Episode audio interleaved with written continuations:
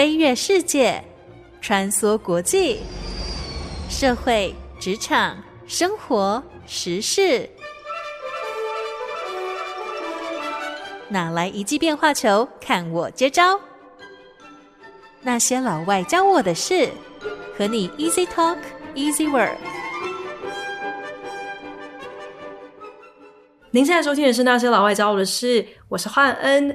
这个礼拜在节目当中呢，继续搜集我散落世界各地的老同学、老朋友，然后非常开心，就是邀请到我大学的一个好朋友陈正翰，欢迎陈正翰来到节目。Hello，大家好，对，我是正翰。正翰，你要不要先跟听众朋友分享一下，你现在人在哪里，散落在世界的哪一个角落呢？我现在在巴黎，然后大概已经超过十年了，现在有有点难算。现在你现在是不是做梦说的都是法文，已经不是在梦话，都不是中文了？这样？我觉得会一半一半的。现在啊，真的吗？OK，真的会，对，会一半一半。我觉得看主题吧。我觉得挺好的，因为啊、呃，搬到一个新的地方，学习一个新的语言，或是用一个新的语言生活的时候，我都。曾经听人家说，你怎么知道你终于适应了那个环境？就是如果当你做梦都开始是用别人国家的语言的时候，你就知道说啊，我终于已经成为当地人了。我有我有一种感觉啊，真的还蛮开心。第一次觉得就是在梦里用到法语，我觉得 有一种开心的感觉。那你现在在呃巴黎是做什么的？呃，我现在做呃我。最近刚换工作，也没有到最近，大概六个月。然后我以前都在做，就是做做 finance analysis，嗯，然后就是在 finance department 之下。然后最近就换到了那个 procurement，就是做采购。对，就是做采购。然后，但是我不是做，就是就是就是采真正的采购，而是就是帮他们做采购的分析，跟就是采购的那个 performance 的分析，跟跟。那个市场的就是变化，因为现在其实就是现在自从 COVID 之后嘛，那我们有很多的就像供应链的问题啊，嗯、然后原物料的问题啊，然后还有很多像能源上面的问题，就是很多都造成就是采购上面的困难。嗯、那如何去跟供应商谈判，就变成是一个很重要的课题。嗯、然后我就我就换领域，我觉得还蛮有趣的，所以。我觉得很厉害，因为我们其实都是广告系毕业的嘛。那感觉你从广告，然后跳到一个是走数据分析这样的一个领域，感觉落差很大耶。怎么会从广告，然后变到成天就是跟数字跑分析为伍这样子的一个工作？我想到 Excel，我就觉得头痛。嗯、你是你是怎么办到的？我可能就是。错误的选择吧，广告系是一个错误的。我很开心，就有人我完完全就不后悔，就是当初的选择。但是我觉得，就是嗯，选择广告系可能是一对我来说是一个错误的选择。我是说，对于能力而言，啊、我觉得我后来我大我大概大五，其实我大一，我可能我觉得大一上还好。你有双财管对不对？还是？呃，国贸啊，国贸对啊，不，anyway 就是就是商学院。那我就说，就是，但我在其实我觉得一年级下学期之类的，我其实我就蛮发现，就是、嗯、或者二，尤其二年级更多，像我们开始就是有做一些什么 project 啊，然后或者是去上一些课，什么公关什么的，然后还有去参加什么校校园比赛啊，这种事情超多的以前，对不对？然后就发现天哪，自己就是根本不是这一块料，我就是看着你们，就是看着你们大家就觉得大家好厉害，就是我觉得是一个。真是一个平庸之才，包括说在广告系，就你在广告系上面来说，但是这我觉得这我觉得这也很重要，就是如何去认清自己是不是适合，就是这个东西，我觉得是蛮重要的。但我还是很喜欢就是广告系的环境，还有就是那段快乐的时光。对，毕竟真的是没什么太大的压力。我觉得广告系跟其他科系比起来，我觉得玩的成分还是比较多。那我觉得给蛮多时间去做很多事情，例如等一下我们可以聊聊聊聊一下，说就是哎怎么学法语或什么之类的。啊、我觉得在，所以我觉得在广告系就给了很多可能。然后回到一个问题，就是个人就觉得我数学都还蛮好的，然后其实一直以来都还不错。所以对我来说，就是那时候呃之后也可以聊到说怎么找工作嘛。然后所以我就进到到这个领域。啊、其实我觉得就是最后就是这是跟我能力相关，我自己喜不喜欢，嗯、我觉得我自己是不讨厌。嗯，对，但我觉得不讨厌最重要。我觉得就是我当时对你印象最深刻的事，就是听你说你那个时候礼拜二晚上放学之后都会去是法法语中心吗？对，师大法语中心。去师大。礼拜二跟礼拜四。对，我还记得礼拜二、礼拜四，然后会去师大法语中心上法文课。然后我那时候就好佩服，因为我当时大一的时候，我就是一个很积极营营的人，所以我满脑子想的是我要双修，所以我需要修一些就是很凉的课，让我的那个平均成绩可以够高，这样可以才可以双修成功。但没有想到，就是旁边的这个同学他已经就是。根本完全没有被局限在这个校园内的学习，都还有花这个时间跟精力去外面选修法文。当时是你一直都对法国很向往吗？什么从什么时候开始想到说哦，我会想要去学法文？我觉得还蛮奇，不是蛮奇妙，反正就是我觉得就是一种，我觉得一种天注定的感觉。哦，oh. 我只能这么说。哦，因为我我因为我我像我一个我一个伯父就蛮常去法国出差，他就带给我一些巧克力，然后我就觉得这个地方好棒啊，就是有巧克力这样的。小时候就是这么想，然后后来呢，就是可能就有点牵扯到政治问题，因为我们不讨论政治问题今天。那我就觉得我我我从小就很想移民。尤其你知道那个，尤其像像一九九六年那种时候，就是你知道台海危机之类的，然后你那个时候才几岁，你怎么可能会有？对啊，十岁哪里有什么危机？哦，我个人是会看报纸的，十岁就开始看报纸。你根本是神童吧？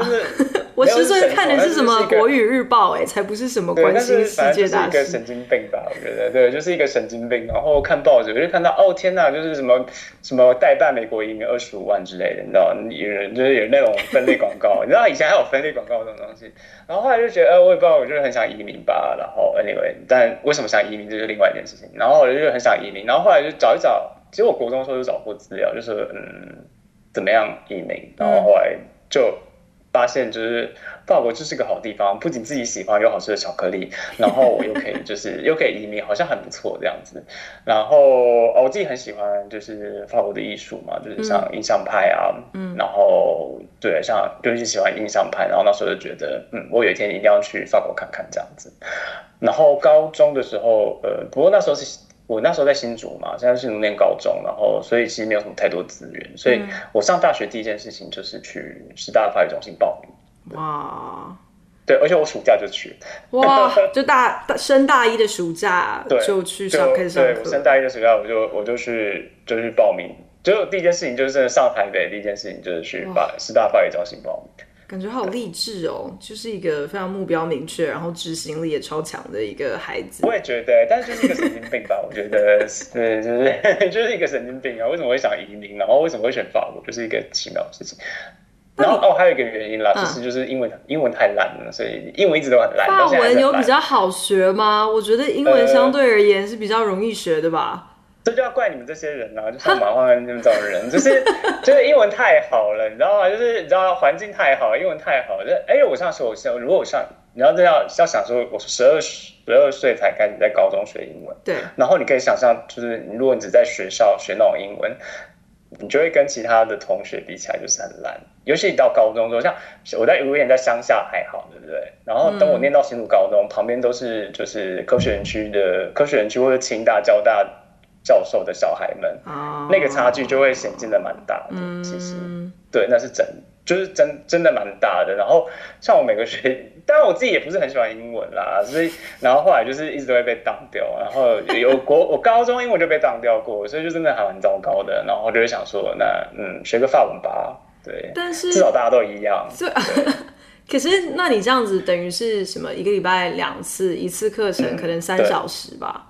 嗯这样子哪够啊？所以你你学，因为你后来是大四还是大三的时候有去法国交换嘛？大四对，大四。所以那你对我我就学了三年啦，也还好吧。你去交换的时候，我就学都可以沟通，就是去交换的时候、欸、不行哎、欸，对啊，oh, okay. 就跟大家一样不行啊，就很难啊，对啊。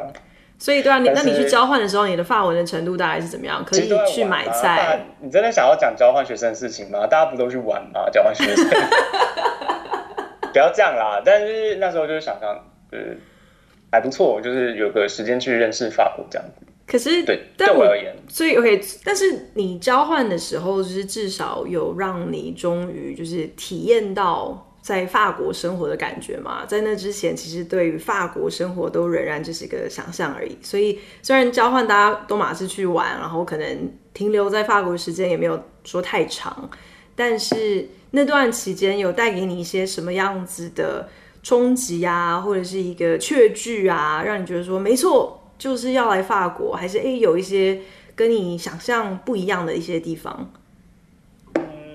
嗯，如果一开始其实我第一次其实就是在那个交换者前一年我就。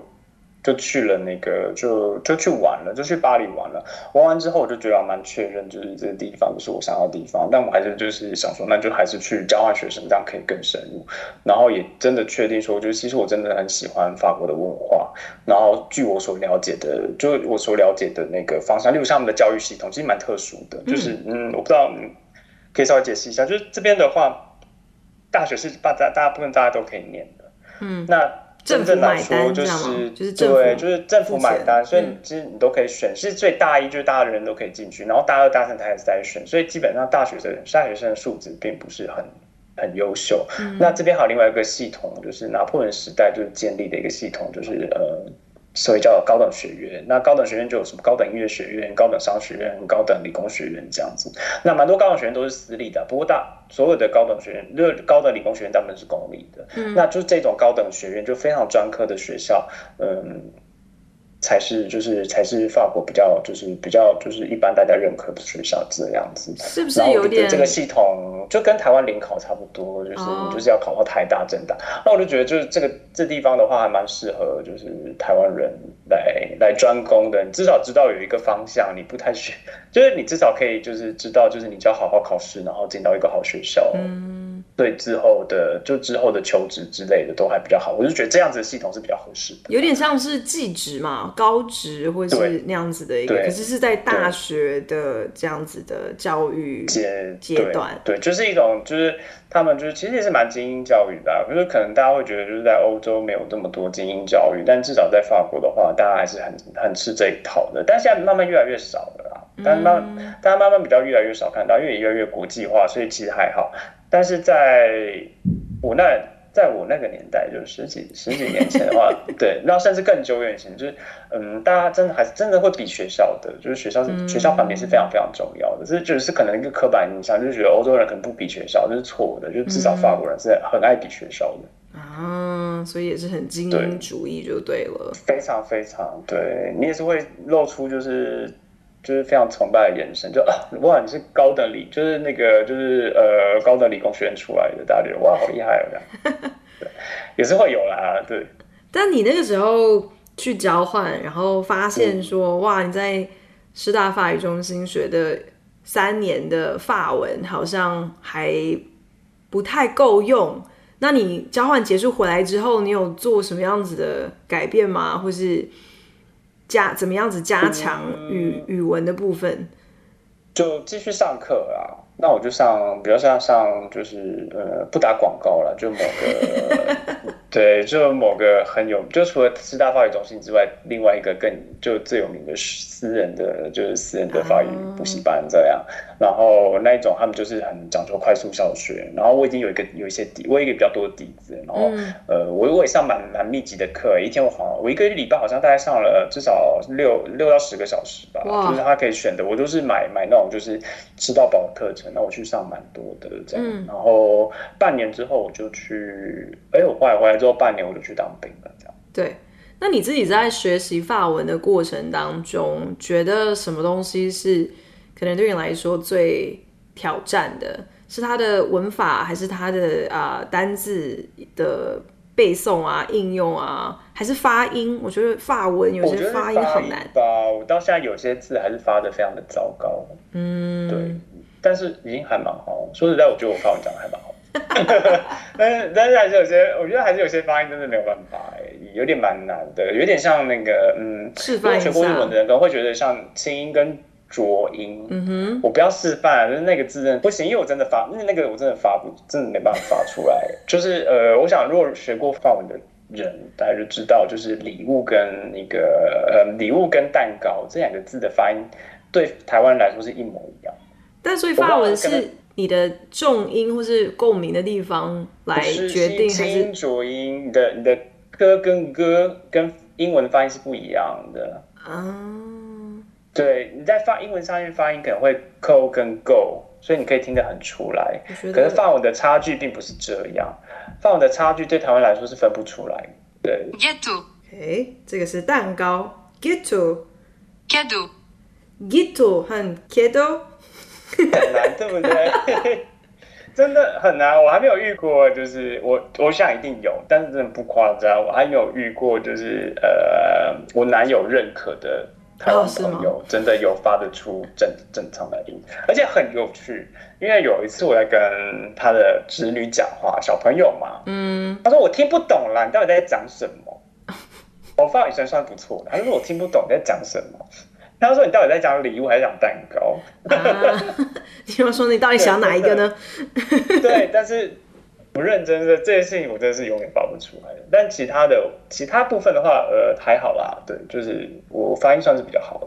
对，然后困难点的话，大概就是，嗯，当然文法你一定会遇到，就是跟英文的文法不太相似嘛。嗯嗯嗯。对，就是有点差距，但是这种事情久了就懂了。嗯。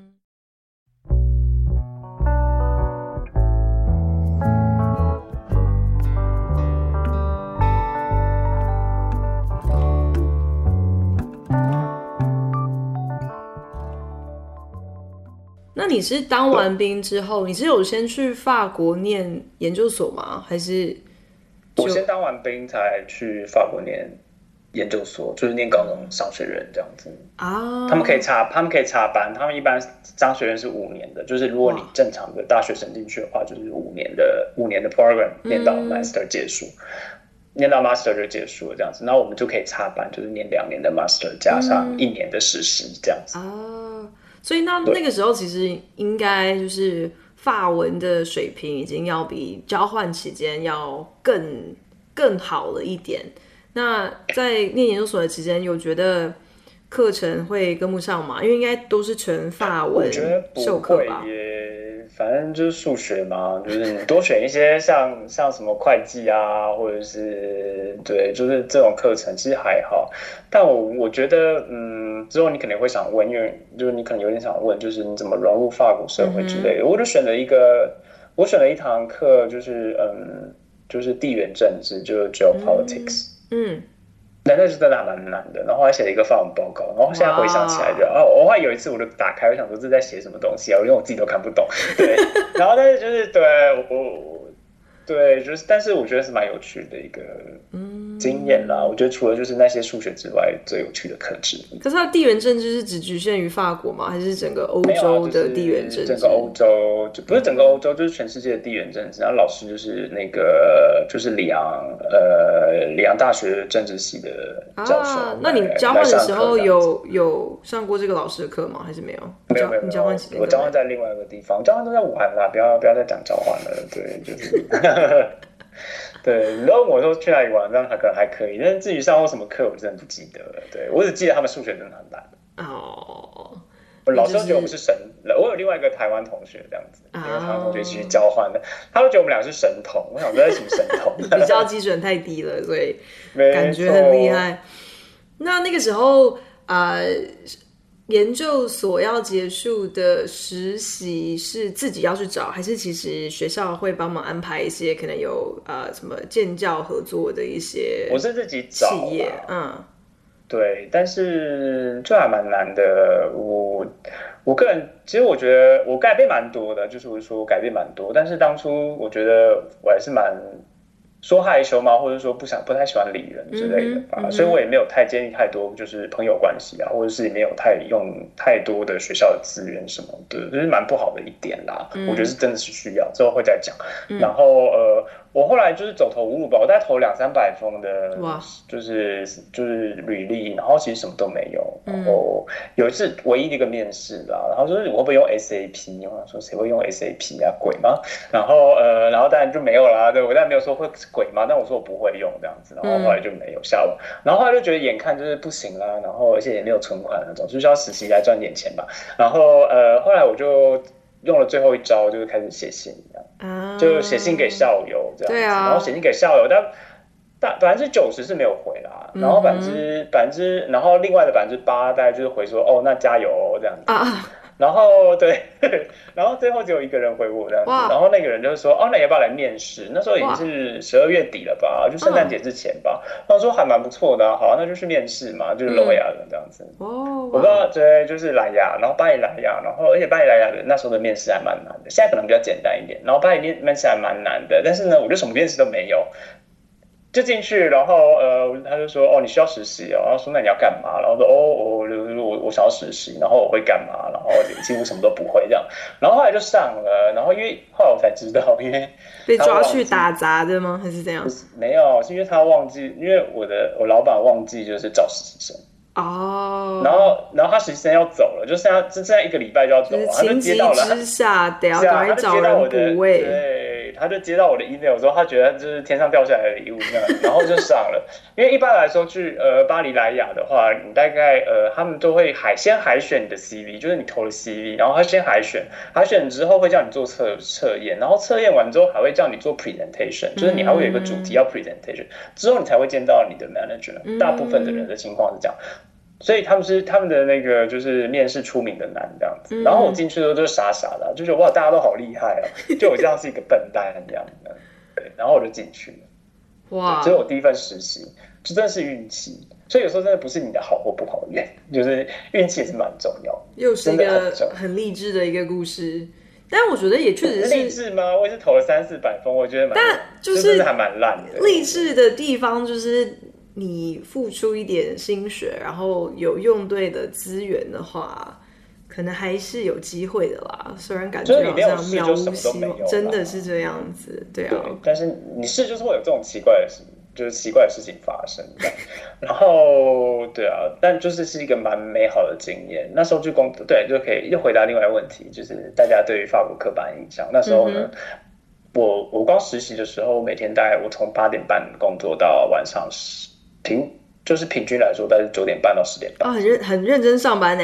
所以所有你的同事都是这样子吗？不过莱雅都是这样啦，对，莱雅都是这样，然后工时是蛮长的，对，所以就要就是就是否定一下，就是法官都不工作，这是错的，对。那是那是因为莱雅的企业文化可能比较比较严苛一点吗？也是啦，也是比较严苛。我现在听起来，我现在听起来跟大部分朋友比较来说，就是莱雅还是比较夸张一点点。他会不会是有那种绩效评估还是怎么样？是不是定期会刷人啊？我觉得他们的 branding 就很好，他们的薪水没有特别好，但他们的那个 in 那个 employee 的那个 employee 的那个 branding 就做得很好，就是大家都想去。嗯、对。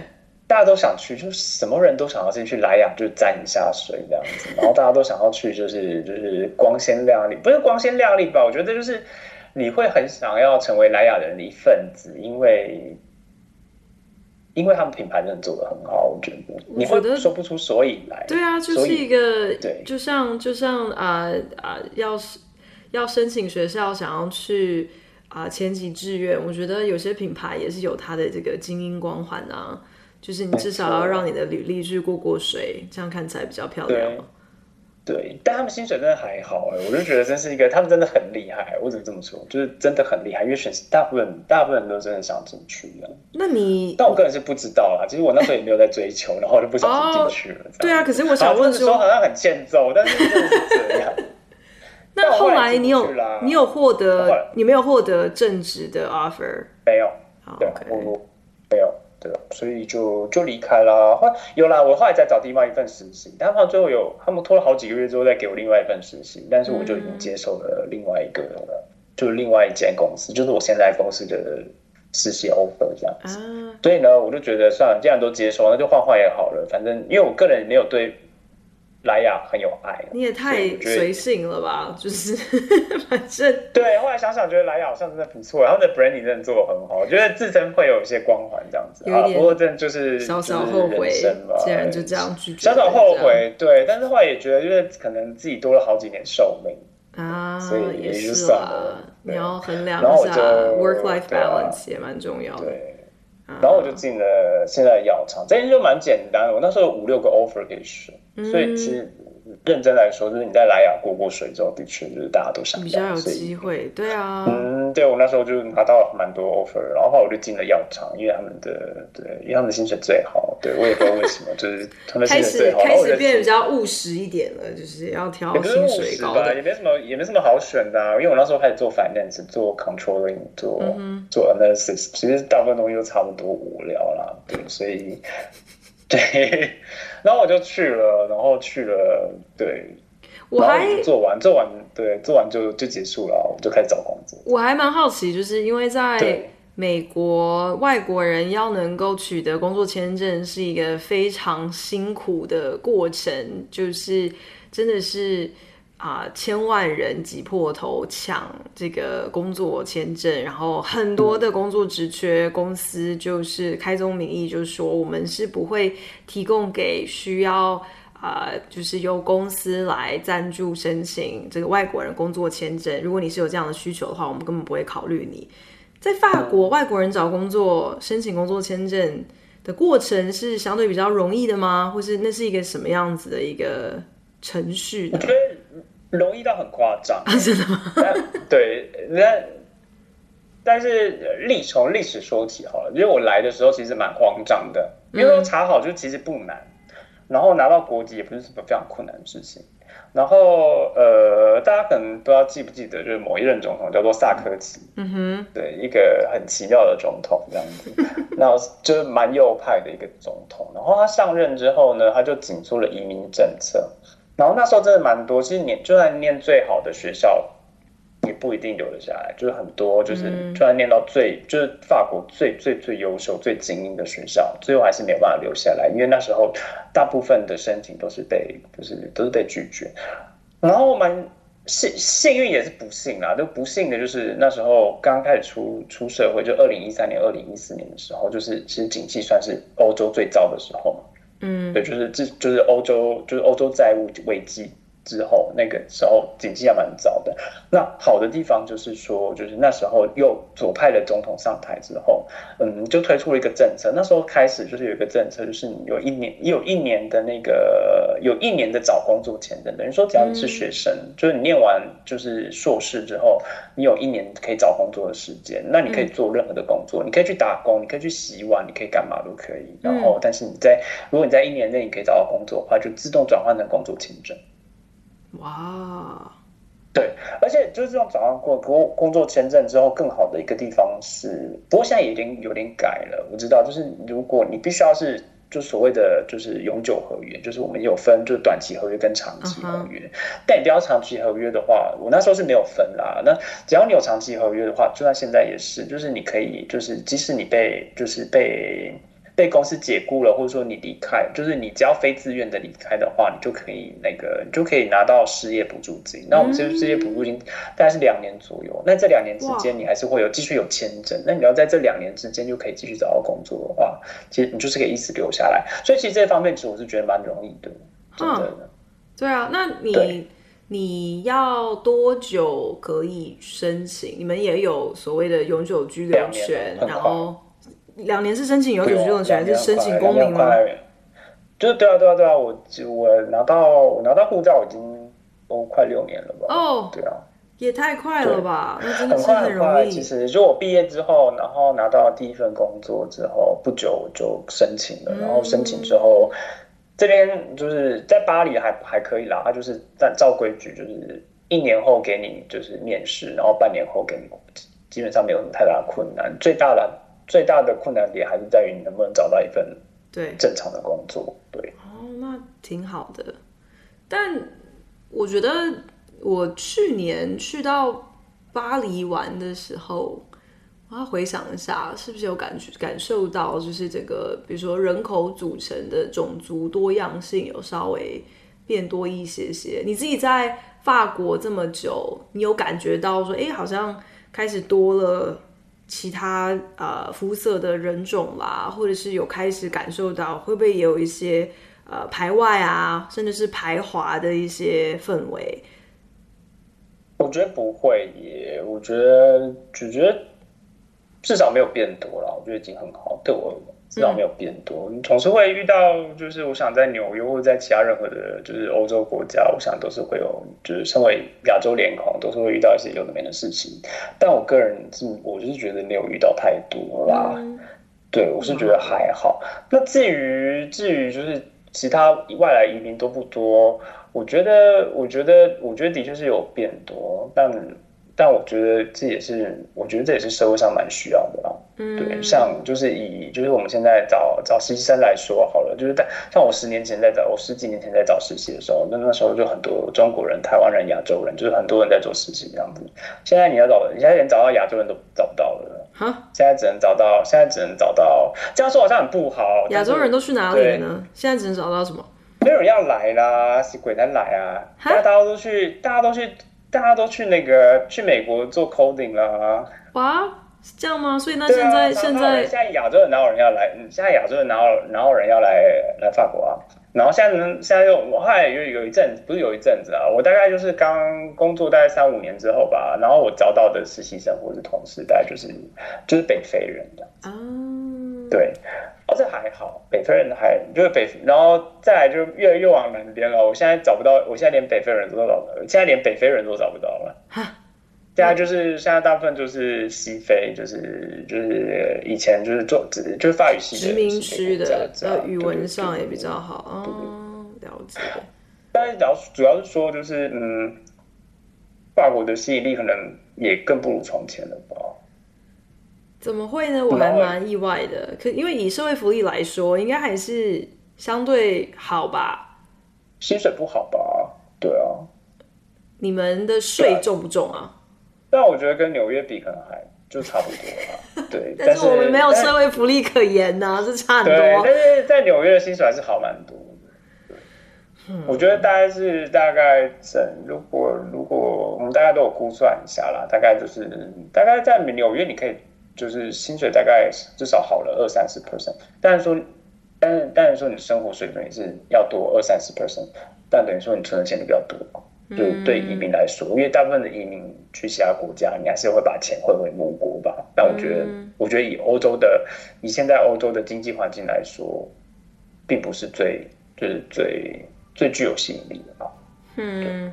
本周节目要先在这边告一段落，可是呢，陈政翰他的法国人生体验，他的非常精彩的分享，还是未完待续哦。我们下个礼拜同一时间在节目当中会继续的听陈政翰跟大家细述那些我们对于法国人可能有的偏见，和他自己个人的经验有什么样子的比较落差，大家千万不要错过哦。我们就下礼拜同一时间空中再见喽，拜。